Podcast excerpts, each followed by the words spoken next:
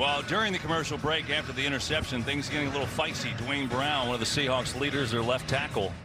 Yeah, let me say this: I trust the heck out of him. When when he has the impulse that he wants, and it was not not orchestrated. He had the impulse that he wanted to talk to the guys and get them together.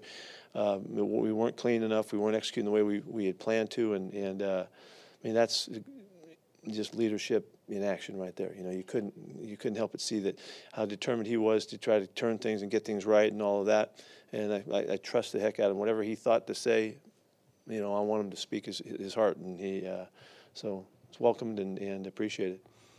Now rejoined by Dave Wyman. Dave, we heard from Duane Brown mic'd up from last week earlier in the show. Now in his third year in Seattle, what has his presence meant to this team? He's just such a great leader, such a solid guy, and I've actually ran into Duane in the weight room a couple of times. He's got a very strict routine.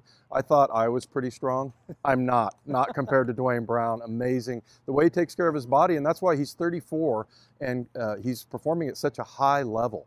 What a great get that was as far as a trade by John Schneider, getting him on this team. He's such a steadying force, and he's one of those guys doesn't say a lot, but when he does, you can see people listen. So what a great asset he is for this team. Another big Monday night matchup this week. What are the keys to victory? Well, again, I think that defense they have to play. I think I've said this before. I think it's the difference between this team going to the playoffs and winning in the playoffs. So you mentioned the 20 quarterback hits, eight sacks. They've had eight takeaways in the last two games. And think about this two that they got were called back because of penalties. So they could have had 10 takeaways. If they continue to play at this level, they're gonna, uh, you know, they're gonna have a good chance to win out and win in the playoffs. I like this note. Seahawks 18 and 2 in primetime home games under head coach Pete Carroll, 9 and 2 overall under Carroll on Monday Night Football. A reminder: we will have a pregame and a postgame show for you on Monday. It all starts at 4:30 on Q13 Fox, and then right after the game, turn it to Joe TV for a full hour of Seahawks game day